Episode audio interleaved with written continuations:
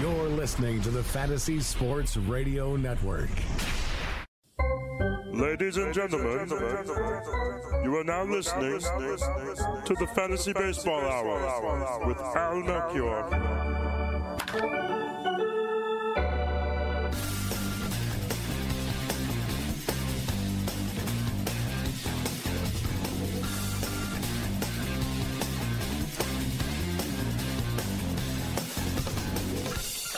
Yeah, happy Monday, everybody.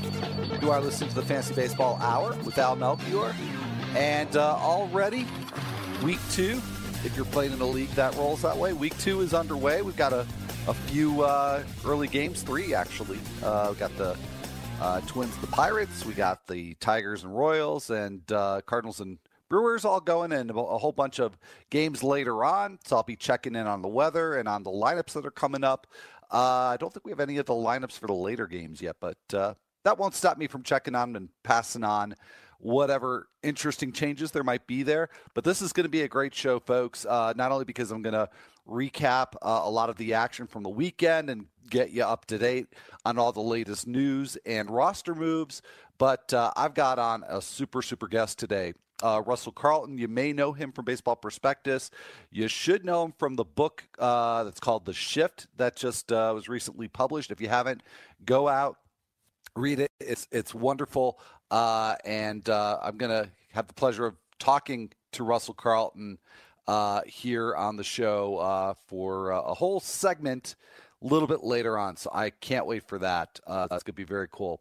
But uh, to ensure that I've got plenty of time to talk to Russell about his book and all, all sorts of things related to baseball, fantasy, and otherwise, uh, let's get right to right to the news. Couple of postponements today: Yankees and the Rays, uh, which is supposed to be Yankee Stadium, the Mets in Philadelphia. Lots of snow there in the Northeast. So all kinds of pictures on social media of uh, like the Mets players making snowmen and stuff. Uh, no baseball, though, for those four teams. So the implications Chris Archer moved up uh, to Tuesday's game, uh, was originally supposed to be uh, Austin Pruitt, I believe. Uh, so that could line up Archer for two starts potentially this week. Now, again, don't know, you know, with the Rays, they're doing their bullpen days. Uh, they don't really seem to have a set rotation as of yet. So uh, I wouldn't necessarily count on that. Plus, uh, you, you, know, you may have a weekly lineup block situation where you can't do anything about it. But if you can, just bear in mind Chris Archer might be able to make two starts this week. Uh, Jordan Montgomery is going to get pushed back. He was supposed to start today. Uh, he will get moved back uh, to Tuesday now for the Yankees. For that Phillies Mets game, uh, that's not, uh, they don't have an open day tomorrow like the Yankees and Rays did. So uh, that's going to be made up, excuse me, as part of a doubleheader on July 9th. And so that means that uh, they have to reconfigure their rotation. So both the, of the projected starters for today, or the scheduled stars, I should say, uh, Ben Lively and Matt Harvey, they're going to get pushed back to Tuesday, tomorrow and the wonderful thing about that, uh, hashtag sarcasm, is that it ruins potential two start weeks for both of them. Now it does doesn't completely put it out of play. I think it's it's I, I would think it's very unlikely for Ben Lively now to make two starts. And of course, not that I picked him up in several leagues for the purpose of those two starts. That's not your problem. But uh, Jake Arrieta is scheduled to start on Sunday. So unless the Phillies are willing to push him back to next week, I think it's going to be uh, Ben Lively that has to wait. Doesn't that seem like a more likely scenario to you that they would push Ben Lively back an extra day or two rather than make Jake Arrieta wait uh, extra time to make his season debut? Doesn't really make sense. But Matt Harvey, I guess, could still be in the running to start uh, on Sunday at the Nationals, but uh, he's like I say, he's got to pitch tomorrow. Seth Lugo is going to be skipped so that rest of that rotation is going to remain in place. You're going to have Noah Syndergaard on Wednesday, uh, which will be the, the last game of that Phillies series. And then they move on to uh, DC. And you're going to have uh, DeGrom on Wednesday, a day off Thursday. And Steven Matz on Sat. Or I may have said this all wrong. DeGrom on Thursday, a day off Friday. And then Steven Matz on Saturday. So then I think you would have either Harvey or Lugo on Sunday. I would guess that would depend on whether or not Lugo is going to be used out of the bullpen or something like that. So that two start week for Harvey seems like there might be a chance there. Uh, some injury news. Uh, the big injury news uh, over the weekend Delino DeShields has a broken hamate bone in his left hand. Yet another hamate bone injury this season. Just kind of weird, but uh, very, very bad news there for Delino DeShields. Probably going to have surgery, according to the Dallas Morning News. Uh, he's been placed on the 10 day DL, and he's going to be out for at least four weeks, probably between four and six weeks. Rangers aren't planning on making any moves to fill that center field vacancy. Uh, the original plan there was you, know, you have DeShields in center and then something of a timeshare between Drew Robinson and Ryan Rua, with Rua expected to get most of the playing time in left field. Uh, now I think you're, you're just going to see more playing time for Rua and Robinson. Although we did see Carlos Tocci start this weekend, the Rule Five pick, who stole I think it was eight bases in spring training. So that's something to keep an eye on because I, I wouldn't expect Tocci to play more than maybe once or twice a week. But if you need steals in a super deep league, you know, the, maybe there's an opportunity for for Tocci to help there. Scott Schebler was scratched uh, earlier today from the Reds lineup, uh, so uh, they were able to get in their uh, the rest of that rotation of uh, Hamilton, Winker and uh, Adam Duvall. I believe it was Adam Duvall who was initially out of that lineup against the Cubs. Uh, but uh, in fact, let me just take a quick look at that right there. But uh, yeah, Schebler uh, has a sore right elbow. And in that lineup, yeah, Winker's leading off, Duvall batting sixth, playing left field, Hamilton batting eighth. Uh, Hamilton, I think, it was on Sunday, batted leadoff. But I think Winker was out of the lineup. So, for those who were worried about Hamilton batting so so deep in the Reds lineup, with that outfield rotation, especially when Winker's out, I, I think you're going to see some more of Billy Hamilton in the leadoff spot. But uh, not clear how serious this injury is for Schebler. So that could uh, have perhaps a negative impact on Billy Hamilton in, in terms of uh, Winker being in the lineup more regularly and therefore hogging up the leadoff spot. So for Schebler, Winker, and Hamilton, this is a situation to watch. Good news, apparently, for Michael Conforto. He's traveling to New York and he's eligible to come off the DL on Thursday. Uh, so, according to the Newsday, that could be a sign that Conforto is going to uh, rejoin the active roster as soon as Thursday. Joe Musgrove went on the DL earlier on Monday with a muscle strain in his right shoulder. No timetable uh, that I've seen for his return, although it was made retroactive to March 30th. So he could be back uh, early next week potentially. Uh, very, very nice of the Pirates to do this about 15 minutes before lineup block this morning. Had Musgrove in one of my rotations. Uh, had some time to to get him out of there. Uh, Nelson Cruz uh, over the weekend he slipped on a dugout step, or no, I'm sorry, a step going to the clubhouse, not the dugout. Had X-rays that turned out negative. Uh, he has had an MRI. We are just waiting to see what the results uh, on that are for Nelson Cruz. Ian Kinsler, who started the year questionable, and then he played uh, in one game for the Angels. He went on the DL this weekend, 10 day DL. And Angels, uh, with Kinsler out, uh, Mike Scioscia has been using Zach Cozart over at second base and Luis Valbuena at third base. And bear in mind, that the Angels are scheduled to face all right handed starters this week, six of them. Uh, three versus Cleveland, three versus Oakland. I think the only really tough one they're scheduled to face is Corey Kluber. Uh, Mike Clevinger is you know pretty tough as well, but uh, I don't. Know that's necessarily uh, a lineup changer for you, but um, something to think about there with Luis Valbuena. Uh, Ian Desmond is day to day with right knee soreness. Anthony Swarzak, uh, Swarzak uh, has an oblique injury and is scheduled to have an MRI today. Uh, today being Monday, that according to Newsday.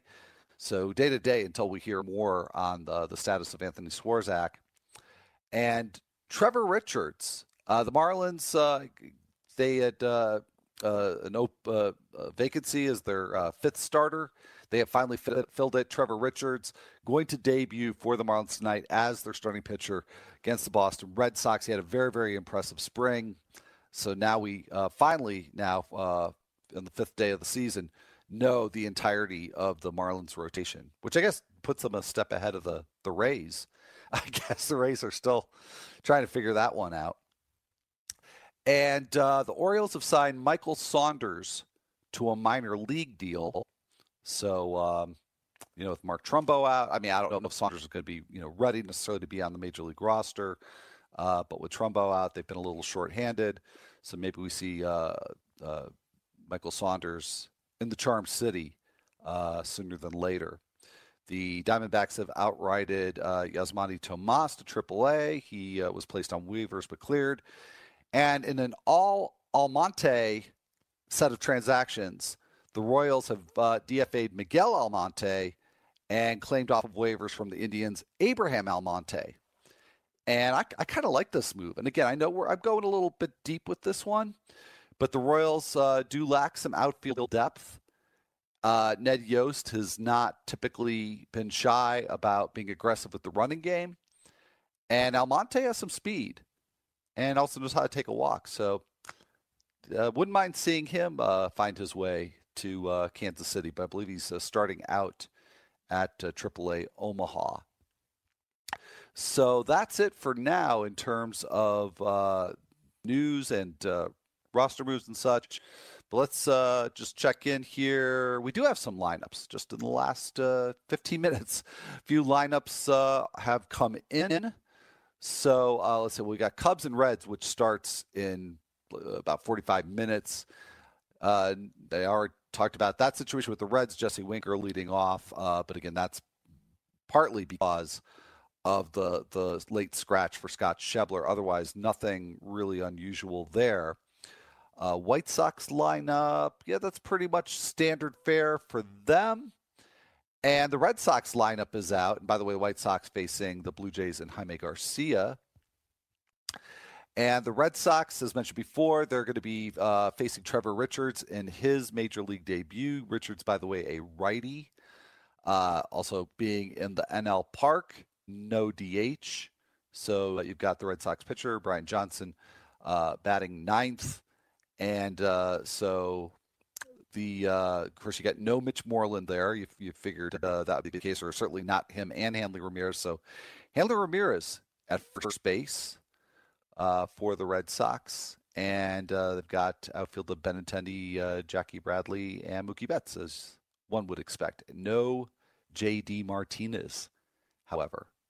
No JD Martinez. So uh, that's the Red Sox lineup configuration against the Marlins, and that's all we got for right now.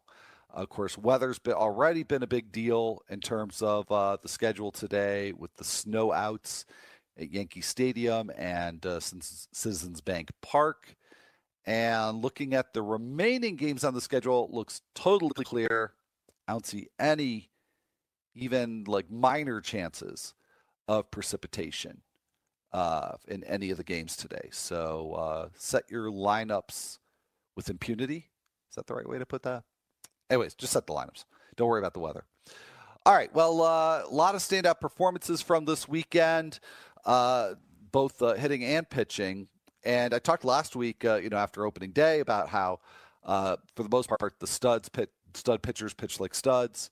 This, over the weekend, we had some, you know, number three, number four type starters pitching like aces. So I'm going to talk about a number of those a little bit later on in the show. Uh, the headline, just to you know, be a spoiler, I guess, was uh, Jose Berrios's shutout, first shutout of the season in the in the big leagues. Three hit shutout against the Orioles. Rough game all around for them. Uh, Brian Dozier hits a couple of home runs, uh, and Kevin Gausman gave up three home runs. velocity was down significantly from where it was this time last year. Uh, so a lot to get into there in terms of standout performances, but thought might be fun to take an early meaningless look at some Statcast data, just a couple of leaderboards. I thought this was pretty cool because you know we again we've seen these standout performances. We saw Matt Davidson crank three homers in a game last week. Uh, you know we've seen some some unexpected things. So speaking of Matt Davidson, he is sitting atop a Statcast leaderboard after the first series, basically the first long weekend of the year. Uh, highest average exit velocity, and we're going to have to set the minimum very low here since uh, teams have only played three or four games. Uh, so, minimum of five batted balls. Davidson has the highest exit velocity in the majors so far, followed by Robinson Cano, Ryan Rua, who's not exactly off to a blazing start, but at least he's, he's making a lot of hard contact. Mitch Haniger, who's off to a great start, and talk about him a little bit later on the show. And number five, in terms of average exit velocity, minimum five batted balls, David Peralta. A little bit of a surprising thing to see him there. And also took a look at the lowest average fly ball distance. And two names on this leaderboard or follower board, if you'd rather call it that, um, that, that I think are pretty interesting.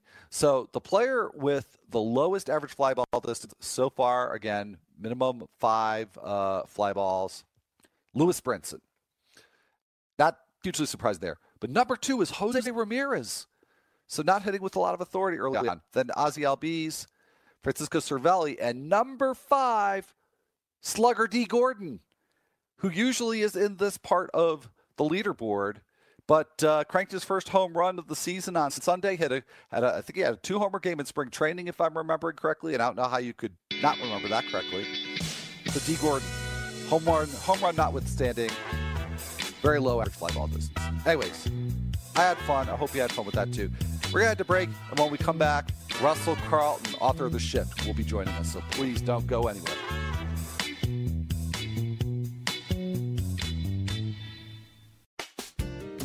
If you're playing daily fantasy basketball on DraftKings or FanDuel this NBA season, you need to sign up for Daily Roto.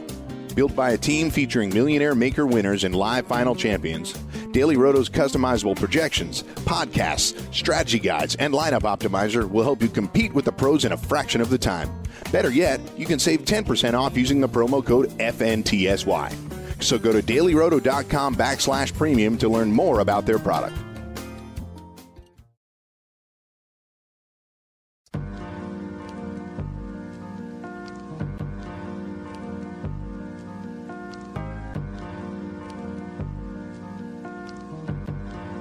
Welcome back, everybody. You are listening to the Fantasy Baseball Hour. I'm your host, Al Melchior, and uh, very, very excited about this segment because, as I mentioned a little bit earlier on in the show, joining us uh, from Baseball Prospectus and author of the recently published book, The Shift, Russell Carleton. Russell, thank you so much for taking the time to joining us today.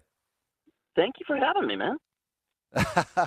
I've look, been looking forward to this conversation. It's a very cool book, The Shift. Uh, I encourage people uh, earlier in the show to go out and get it and, and read it and check it out. Um, so before we actually get into uh, you know some of the, the nitty gritty about the book, how exactly did this begin for you as a project?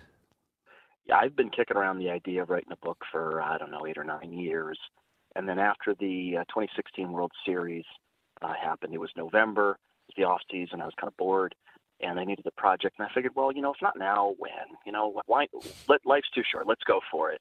And so I started, you know, laying down some chapters and some outlines. I'm like, okay, this is feeling pretty good, and you know, just eventually decided to go for it. And um, you know, it helped me after I was a I'm a Cleveland Indians fan. I grew up in Cleveland, and so the Indians had lost the 2016 World Series, so kind of helped me deal with that. But um, I also wanted to write a book that kind of married together the numbers that uh, that that I do. I'm a numbers guy, but you know my hidden secret superpower is that I'm also have a degree in clinical psychology. And so, you know, you get the stereotype of, oh, you know, you're a numbers guy. You you don't think anything of the human element. Well, you know, as a psychologist, we we do the human element. That's what we do. So I I wanted to to write something that that uh, that kind of married those two together, and uh, and told it in what I hope is a, a fun, entertaining way. Well, I, I, absolutely think you succeeded on, on all levels there. Uh, but, you know, like I've been saying, I just encourage people to go and, and check the book out for themselves. Um, are you still practicing as a psychotherapist? No, I'm not anymore. I, I, I haven't. I'm in research right now, so I, I got that business. But I still have uh, a few things I remember from back in those days. Uh, no, I'm sure you do. I just, you know, I'm thinking about because you said you got the idea around the time of the 2016 World Series. I'm thinking, okay, I know Russell's got a full time gig. He's writing for for uh, BP. I, how long did it take you to to to get the, the manuscript done and, and sent off to uh, to the publisher?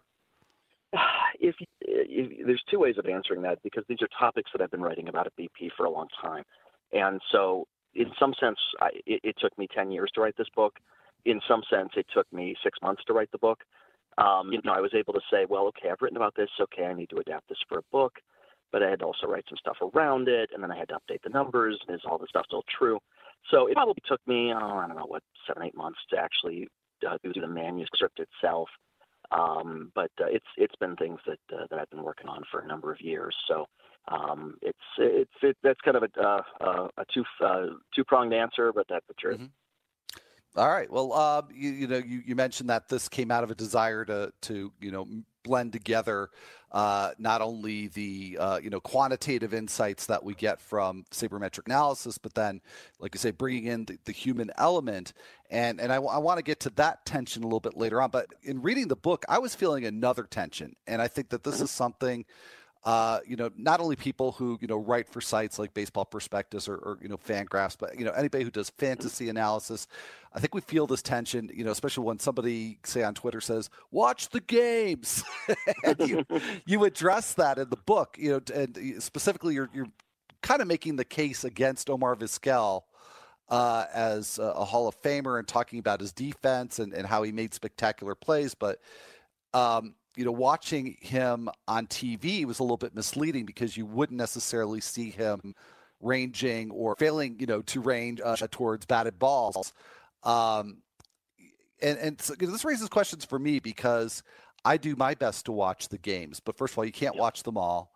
And frankly, I don't trust myself as a scout. I'm not trained. Mm-hmm. I don't. I don't know that I always know what I'm watching. And then there's the limitations of watching on TV, which you brought up. So, what are sort of the pitfalls? Relatively speaking, of watching the game uh, versus re, you know relying on which you know, can capture things that we don't see or don't see properly. Yeah, I mean the Vizquel thing, and it pained me to, to write that too because I grew up in Cleveland in the 1990s when Vizquel was playing for the Indians, and I mean he you know growing up he was he was a very big part of my childhood, and so it, it kind of pained me to say, well, you know, I don't think he's really a Hall of Famer. But you know, when you think about watching a game on TV and you think of a ground ball to the shortstop, you know, the shortstop is if, as the ball comes off that, he's got to read that real quick, and he's got to say, okay, I need to run over this, you know, this far, and I'm to, uh, you know, can I kind of take a couple of steps, uh, more of a walking stride? Do I need to just go all out? Am I going to have to dive? But by the time the camera switches to him, he's already made some of those decisions and started moving. And so you don't get to see where did he start from? How far over did he go? Did he get a good read? Did he get a good jump? Did it take him that extra tenth of a second? And you know, some of those some of those extra tenths of a seconds are the difference between a ball in his glove or a ball in the outfield. Now, by the time the, the camera's on him, you can start to see, okay, you know, if he made a great diving stop, that's I mean, it's wonderful to watch. Um, but we find from looking at the numbers, you know, I think 80 something percent of, of, of the of the play is just getting to it, and then uh, and then you know setting to throw. Um, and so you know, Vizquel was really good at, you know, when he had the ball in his hand, he was a magician. He made diving stops, he made barehanded grabs, he did all that kind of stuff that looked great on TV. But when we look at, you know, some of the the things that we now know about uh, uh, his uh, his range, was that it was, I mean, it wasn't he wasn't bad at. He was just kind of merely above average, and it's kind of a, a weird curse to call somebody. You just, you know, you're just merely above average. Um, but it, it turns out that you know when you look at it, I mean, he he wasn't he wasn't bad. He was he was an above average shortstop, and he did that into his 40s, which he should get some credit for. But you know that's that's the stuff that we see on TV versus doing it at the game. And as far as trusting your eyes and, and yourself as a scout, you know, I mean, it's once you know to look for it, and you you go to a couple of games and you specifically set out to look for it. I'm just going to watch the shortstop. I'm just going to watch what he does. You eventually start to see that. But you know, most people don't want to watch a game that way. That's that's they want to watch, take in the whole totality of the game and not focus on one player. So I mean, that's that, that's uh, you, you could you could train yourself to do it. It's just that that's not the way that uh, games are presented on TV, and even if you go to a game, it's not the way people watch it. Yeah, I mean that's the thing is you know even if we aren't limited by the, the filter of the, of the camera, uh, yeah. we, we need we have to know what to look for, and I think you know like you said, there's we have to train ourselves. Um, yeah it, I just it, it, made me think about the fact that uh, you know a lot of times you know we're you know criticized or urged, you know, well, you know, don't you watch the games? Uh, but I don't know if it's even so much watching the games versus using stats, but using both sets of data collection tools well. Yeah. You, Yeah. So, which is a discussion Yeah. I don't really hear that much. yeah, Um, and and, I'm, and that is that is the the challenge that's going on right now in 30 front offices right now. Uh, are there specific things that you're aware of that they're doing to, to try to do better? Uh, I mean, we you know we read a lot, certainly hear a lot about uh, a- analysts being you know hired, uh, but are, are Mhm. there things you know being done in terms of you know training, curriculum to help? Oh, in both of those? absolutely. Yeah. Yeah, and I mean, and this is some stuff that you know, it, when I talk to people, kind of off the record, the and they talk about how, um, you know, what they'll do is they will have kind of you know grand rounds. They'll they'll have the the scouts sit down with the statisticians and they'll kind of trade stuff back and forth. And it's not you know it's not contentious. It's just okay. You have one set of, of data collection skills. You have another set of data collection skills. We're all on the same team. We want to work together. And you know, people say on the on the, the stat side, they'll throw out you know an idea that says, well, you know, this number might not be capturing what you think it's capturing, and and here's why. And then when you go back and you account for that, well, you know, sure, it turns out that the the scout was right, and that and that changes how you measure the uh, whatever it is you're measuring there. And so I've heard those stories come out of uh, of front offices, and and and they're right. And and on the on the flip side of that, scouts are humans. They they there are things that are really hard to see with the naked eye, and so uh, it's something that you can really only see with about 10 million lines of data. And once you kind of go, okay, take a look at this, and you show them the numbers, and you just say, look, here here are the numbers. I mean, I'm I'm not criticizing. I'm just saying here, this this is what the data set can see that you can't. And you know, the the the teams that are are best positioned are the ones that are hiring people who are fluent in in at least understanding or at least functionally uh, fluent in understanding both languages and, and who are willing to listen to an opposing point of view and to hear that you know maybe your idea wasn't all it's cracked up to be. There's nothing wrong with that. I've been wrong before. I'm a married man, you know.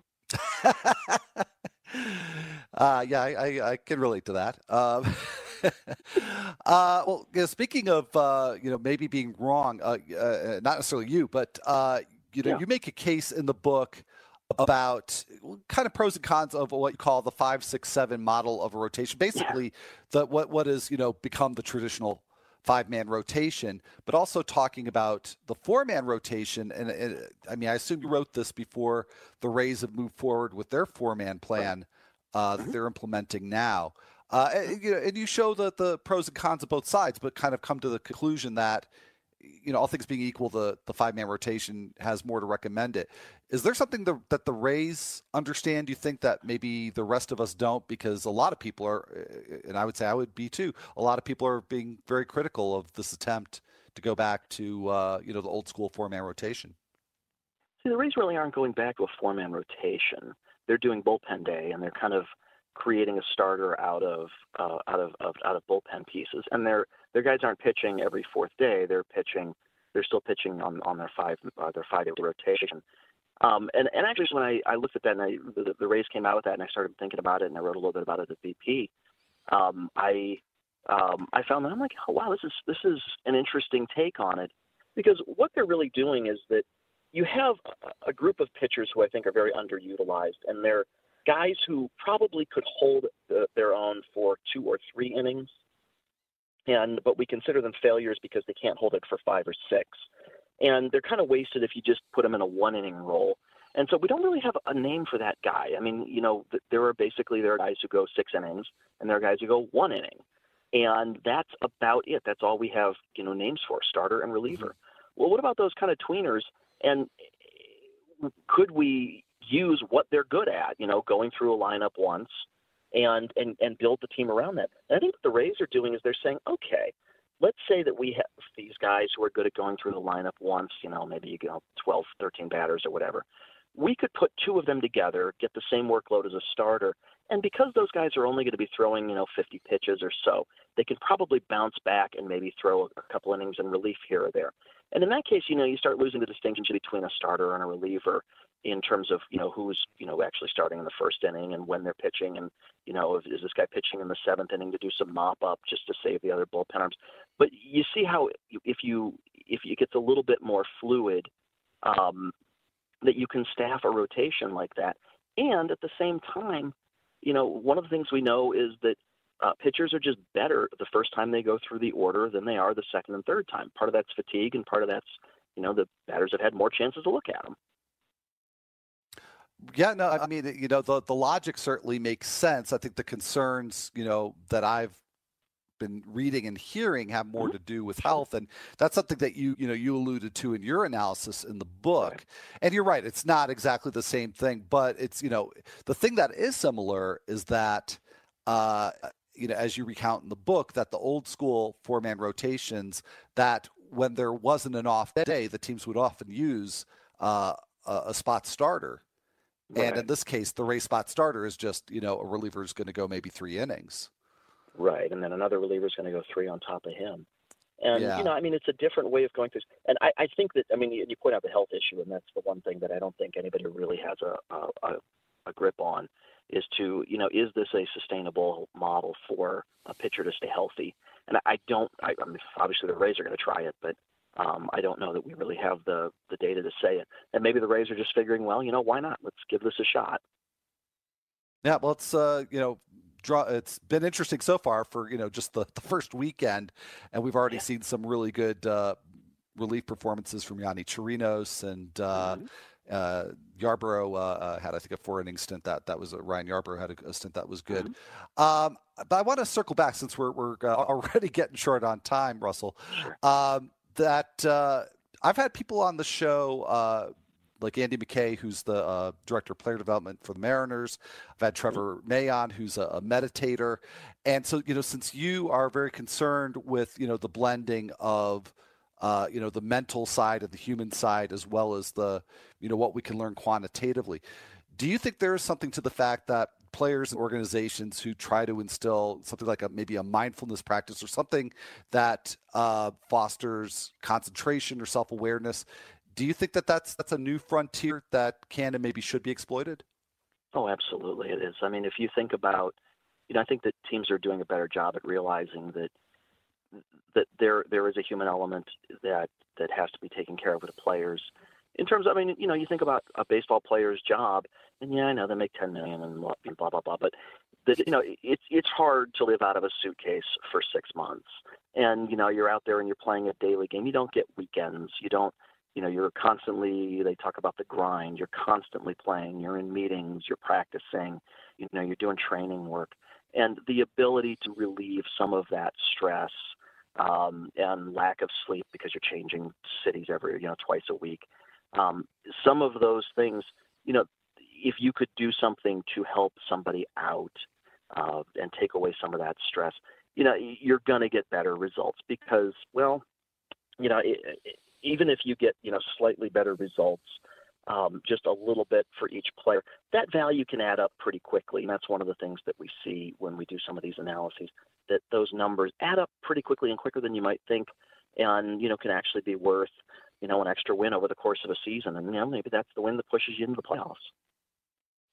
Yeah, well, uh, you know, I think there's maybe the beginnings, like I said, the hiring of uh, Andy McKay, who uh, puts a lot of mm-hmm. emphasis on uh, the mental game. Teams hiring uh, mental skills coaches seems like yeah. that's happening more and more often. So mm-hmm. uh, it certainly seems like that's you know maybe the that part of the the game is catching up to you know where analytics have gone the previous maybe I don't know 10, 10 15 years. yeah yeah, I mean it's it is it is I think the the the new front. I mean teams are building you know nap rooms basically, so guys can catch a little extra nap before they go out. And you know it's kind of a silly thing, but it it it might be the thing that keeps you a little bit fresher for your you know plate appearance in the eighth inning. And maybe that's where you get the hit. Maybe that's where you knock the guy in. And you know it costs very little to redo a nap room.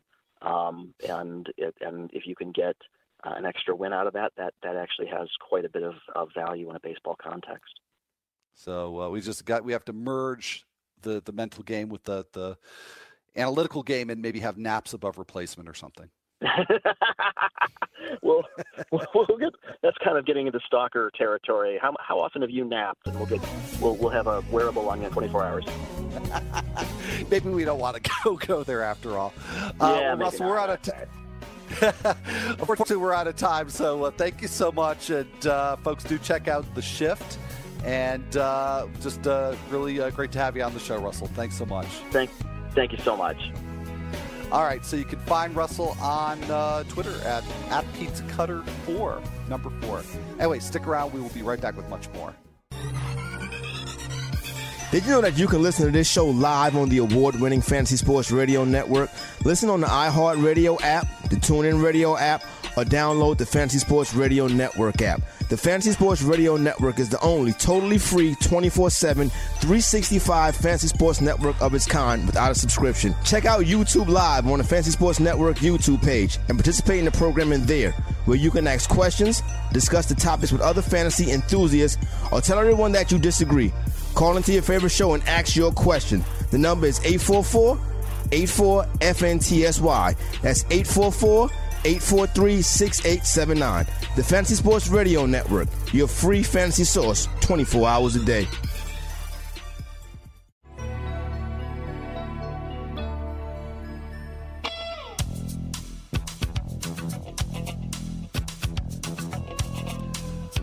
Back, everybody. This is the Fantasy Baseball Hour. I'm your host, Al Melchior, and I did have the time of my life talking with Russell Carleton last segment. So, hope you enjoyed that too. I know something a little bit different. We've got so much hubbub, so much going on here in the first few days of the season, but uh, had the opportunity to have him on the show, and uh, you know, just some really cool things that I actually wanted to ask him about. Uh, uh, you know, he had any tips for fancy owners, you know, given his understanding of uh, the, the, human mind. But uh, maybe to save that for another time if uh, if I can get him back on the show at some point. So uh, I do uh, have a lot to break down from the weekend of games. Uh, up performances. So uh, I will get to that just as soon as I get to get you this very quick message here about dailyroto.com. Dominate DraftKings and FanDuel Major League Baseball contests this summer with Daily Roto's MLB projections and optimizer. Go to dailyroto.com slash premium and save 10% with the promo code FNTSY to use all of the same tools and projections that Millionaire Maker winner Drew Dinkmeyer uses.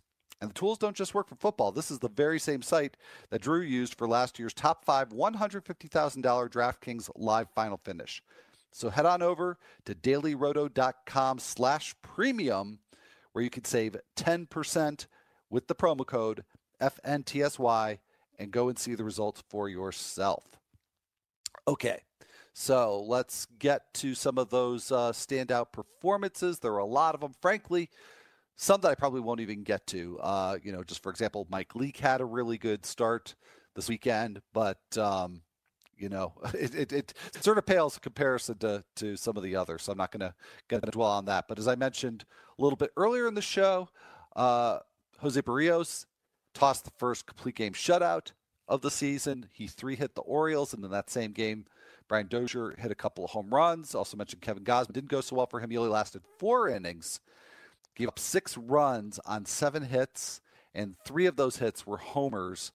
Uh, but the really disturbing thing for Gausman, I guess really two, but I think I think the one that's really going to stand out is just a big, big drop in velocity for him. Last season, he averaged right around 95 miles an hour on his fastball, and that was pretty much all season long. And, you know, a lot of pitchers right now are down in velocity, but it's misleading because first of all, a lot of them it's it's maybe, you know, only down by a mile an hour or so, and, and that's to me not concerning. But also, uh, it takes a lot of pitchers a while to crank up to their their peak velocity. So they might be at, you know, say 93 now, but by May, you know, could be up to, you know, 94, 95. But uh, Gausman, it's a big drop. Uh, he's uh, averaged 92.3 miles an hour on the fastball in that start against the Twins. And not only did he average right around 95 last season, he was there at the beginning of the season. So he's basically about three miles an hour off from where he was this time last year. So that is very concerning. Uh, and then the other thing, which could very well be a byproduct of that, is that he only got three ground balls in that start against the Twins. So it's not like he allowed three fly balls and they just all happened to leave the yard. He allowed 14 hit balls and only three of them were grounders. So that's a pretty horrific ground ball rate. And that works for some people.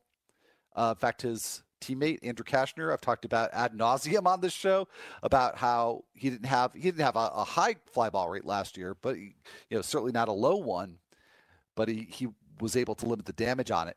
But pitching uh, in the AL East, pitching half of your games, more or less, at Camden Yards, that's a dangerous place to play that game of being a fly ball pitcher. And Gausman clearly not getting you know pop-ups. so a lot to be worried about from one start. And I try not to overreact to spring stats. And I was pretty high on Gausman coming into this year.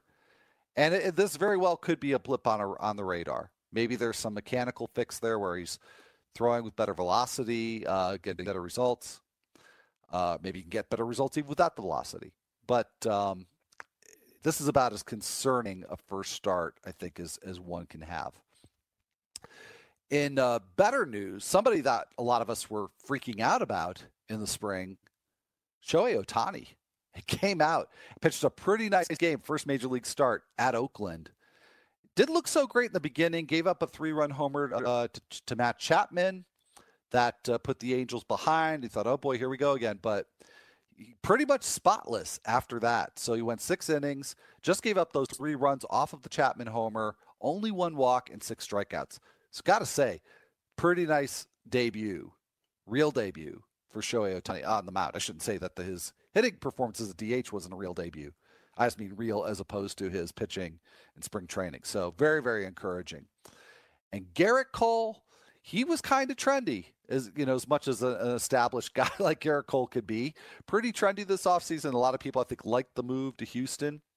And I r- recall some people and I don't you know recall exactly who may have been some analysts in the industry might may have just been some other fantasy owners.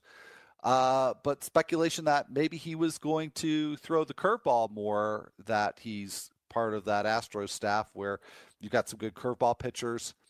And pretty much played out that way in, in Cole's Astros debut, which was phenomenal.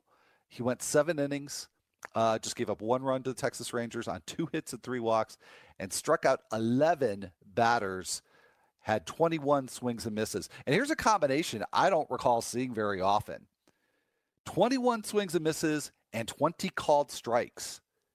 That's pretty cool.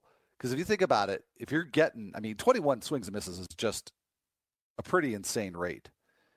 And that requires getting batters to chase a lot. So to be able to do that and still freeze batters 20 times, which is you know also a very good rate, um, that's just an impressive start. And like I said, a very unusual combination uh, as far as I can recall seeing. And yeah, Cole threw his fastball barely more than half the time, 52% to be exact. And in place of some of the fastballs he had normally thrown as a, as a pirate, he was throwing more sliders and yes, more curveballs. So it worked. It, it worked very nicely for Gerrit Cole. So uh, good, good start for him. Uh, but he's certainly not not alone. He and, and Ohtani and uh, uh, Berrios not alone in uh, pitching like an ace this weekend. Rich Hill, great debut against the San Francisco Giants. Uh, great season debut, just to clarify. Six innings, no runs on five hits, three walks, five strikeouts. And if you're going to be nitpicky and say, eh, Rich Hill, I, I, I drafted him for the strikeouts and he got less than one per inning. Well, got a whole bunch of swings and misses. So I, I wouldn't worry too much about that with, uh, with Rich Hill.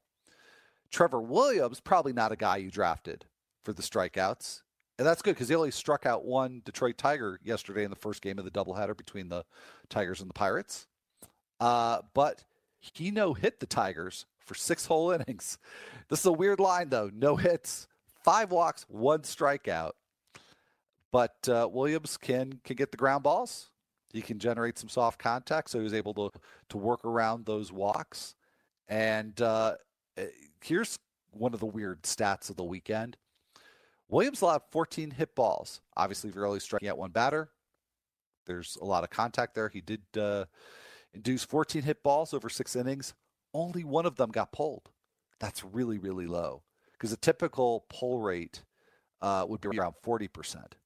So, yeah, a normal start. And, and, Williams in the past has been pretty normal, maybe just slightly above average in terms of avoiding pull balls. And again, pull balls typically uh, uh, go for you know for more power, especially if they're in the air. But um, you know, especially if you're getting pulled grounders, that's that's a nice way to get some easy outs. Uh, but yeah, with a normal rate, he would have gotten you know probably six pull balls. He only got one in that one start. Again, fun with small samples just like with the Statcast stuff I talked about earlier. Can't take it too too seriously with just one start, but it's interesting if he builds on that and he has two or three starts like that. It's like hmm, Trevor Williams, hard to hard to pull the ball on him. Uh, Michael Fulmer pitching on the other side for the Tigers, and a very encouraging start for him. Only three strikeouts in eight innings, but Fulmer's another guy that you are drafting more for the soft contact and uh, the, the you know the racking up the innings than strikeouts. So living up to that billing, going eight innings deep and only three strikeouts, but also only four hits and two walks, one run allowed over those eight innings. So good pitchers duel in uh, game one of that doubleheader. Dillon Peters made his uh, season debut for the Marlins. Pitched a little bit late last year for them. Put up some really nice minor league numbers. And again, not a big strikeout guy, but uh, somebody who has put up some really good ground ball rates pitched with good control. And that was pretty much the formula for Peters against the Cubs, uh, who got shut out. And Peters seriously outdueled Jose Quintana. Uh, so Peters finished six innings, no runs on six hits and a walk with only two strikeouts. So seeing a little bit of a trend here with Williams, Fulmer, and Peters. So you know, not, not guys that are going to uh, blow you away, but uh, can succeed in less conventional fantasy terms. Hector Velazquez, who is really just most likely a fill in uh, in the Red Sox rotation as fifth starter. Good season debut against the Rays, five and two thirds, one run on five hits and a walk with five strikeouts, and uh, great control from him. He threw 79 pitches, uh, got 58 strikes. I mean, that's a fantastic ratio. Although I, I think the way I set that up was a little bit misleading. Control was okay but not as good as that strike to ball ratio would suggest because he got swings on 47% of the pitches he threw outside the strike zone. Now, Norm is like around 30, 31%. so uh, that might be a little bit on the raise for not being very disciplined. All could be Velazquez just being very deceptive. So we'll have to see more from him and try to figure out if that was the matchup or the pitcher. Bringing back a little game that I played last season is it the matchup or the player? Uh, Ray's probably not the most uh, disciplined hitting lineup, so that one might be partly on the matchup. And uh, Jacob Faria, this is kind of a another weird, interesting line. He only made it four innings, but he did pitch into the fifth. Uh, but he, he had a real rocky beginning to the fifth inning, loaded up the bases, so he had an early exit. So you could look at the score, line score, and just say, well, you know, maybe this is just the Rays being wacky and wanting to get Yonny Chirinos his his four innings in relief. But it was really more just that Faria needed to get out of the game. But still, overall, not a bad uh, uh, not a bad line. Four innings, four hits. Did walk three batters. Control was not exactly pristine. Uh, one run, two strikeouts. Uh, so I mean, not the most impressive line. Uh, and he only got four swinging strikes out of 83 pitches. So while he did give up just the one run, you might say, well, there's more bad than good there. But again, we can play is it the matchup or is it the player? And uh, the Red Sox are not, you know, I, they're one of the. It's a very small sample, of course, but they're they're one of the teams that have struck out at the lowest rate, and they've got a lineup that would suggest that that trend's going to have some staying power. So might even be a nice little buy low moment for Faria um, who you know didn't give up a lot of big hits there, uh, but just had trouble getting the swing and miss. That you know I expect that to improve in future starts.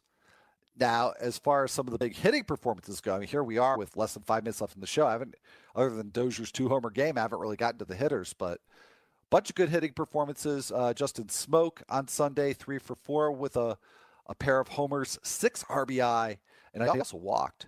So got on base four times uh, against the Yankees. So nice game and a nice start to the season for Justin Smoak, who was somebody I thought was getting overdrafted like crazy. Time will tell if uh, last season was legit for him. I had some some concerns about that. Same deal for Paul DeJong. I had, in fact, I had both Smoak and DeJong on my bust list, and both busted out on Sunday uh, with a pair of home runs. So DeJong's case uh, against the Mets, one against Matz, and um, the, the others off the reliever, and I'm just afraid to, to pronounce, mispronounce it. Jacob uh, Realm. I'm sure I mispronounced it. Anyway, uh, two homer game for Paul DeJong, who's off to a good start. Bryce Harper hit two homers uh, at Cincinnati. Nothing shocking there. Adam Eaton stays hot. He had the five hit game on Saturday, followed that up on Sunday with a two hit game with a homer. So for that series at Cincinnati, Adam Eaton went eight for 13, two homers, two doubles, just one strikeout. Wow. Uh, if you dropped drafted Adam Eaton, uh, I'm sure you're hoping he's on to something there. He's pulling the ball a lot. He's making a lot of hard contact. Uh, we'll see if he's, you know, this year's version of, um, yeah, I don't know, uh, Daniel Murphy, Matt Carpenter. You you pick the guy who just completely, uh, you know, reworked their their swing and approach. Uh, can't really say that after one series, but he's definitely on the radar now. Edwin Encarnacion had a two homer game at the Mariners. Mitch Haniger, I mentioned earlier, off to a very, very good start. He is uh, fourth in my silly leaderboard of highest average exit velocity with a minimum of five hit balls. Uh, but he's getting results uh, for sure. He hit his second home run of the season on Sunday against the Indians. He is now on the year five for eight with two homers, two doubles, and he has yet to strike out. Again, only uh, eight at bats, 11 plate appearances. We don't want to go crazy with rate stats after 11 plate appearances, but uh, nothing nothing to pick at there for Mitch Haniger. Very, very nice start for him. And then uh, the weekend review is not complete without a little bit of bullpen intrigue. Felipe Rivero bounced back after a, a poor outing on opening day to get two saves in one day. A save both game one and game two in the doubleheader with the Tigers. So looking very good, uh, Felipe Rivero. And if there's a bullpen situation right now that is worth speculating on, and you know you, you could look around the majors. There are a bunch of of closers that have already blown up, but Brad Brach having two outings, one of which a, a very bad outing, the second one pitching uh, with with the, the Orioles behind by several runs in the eighth inning. Doesn't seem to bode really well for him, given that he was not even the lone closer for the Orioles coming into the season. Buck Showalter said it was basically a committee with him and Darren O'Day and and Mychal Givens also uh, maybe getting some save chances as well.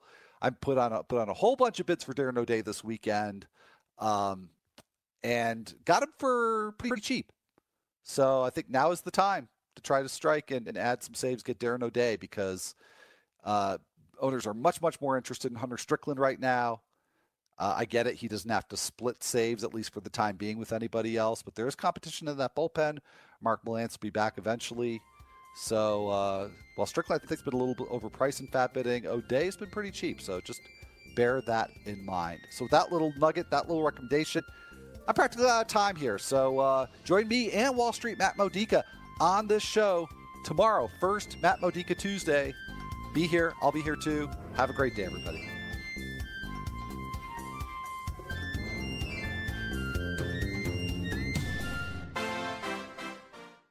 Does your fantasy team suck? Maybe you need us, the Fantasy Sports Radio Network, the only free 24 7 fantasy sports radio network.